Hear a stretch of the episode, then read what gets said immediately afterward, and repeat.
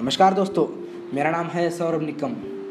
चलिए आज बात करते हैं how to be a positive in every aspect चलिए स्टोरी के थ्रू देखते हैं। एक बार अकबर जी और बीरबल जी थे। अकबर जी तलवारबाजी कर रहे थे। जब तलवारबाजी कर रहे थे, उनके उनके तलवार उनके हाथ पे लग गई और उनकी उंगली कट गई। साथ में बीरबल जी खड़े थे। बीरबल जी को बहुत बुद्धिमान व्यक्ति माना जाता था उस ज़माने में। तो बीरबल जी कहा करते थे कि जो भी होगा अच्छा ही होगा। जो हो रहा है अच्छा ही हो रहा है। आगे जो भी होगा अच्छा ही होगा। तो अकबर जी को गुस्सा आता है। अपने राजा की उंगली कट गई। तुम्हें जो भी होगा अच्छा ही होगा जो हो रहा अच्छा ही हो लग रहा है।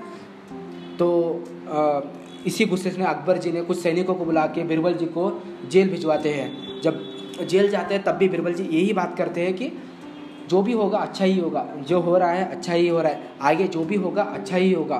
तो कुछ दिनों के बाद अकबर जी शिकार पे जाते हैं। जब शिकार, जंगल को शिकार करने जाते हैं, जब दूर दूर तक चल, चले जाते हैं जब उनको आदिवासी लोग पकड़ते हैं। आदिवासी लोग पकड़ते हैं जब उनकी बलि देने की तैयारी चालू करते हैं।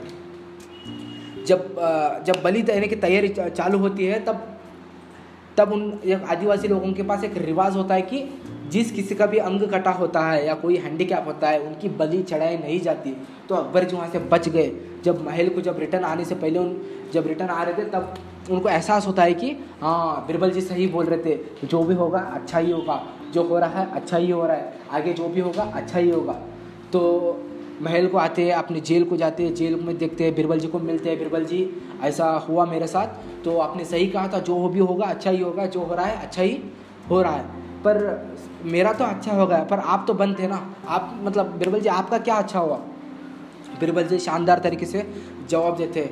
बिरबल जी को अकबर जी को बोलते हैं बिरबल जी आ, अगर मैं तुम्हारे साथ मैं तो हमेशा तुम्हारे साथ रहता हूँ। अगर मैं उस दिन भी तुम्हारे साथ रहता तो मैं भी तुम्हारे साथ शिकार करने चले आता था।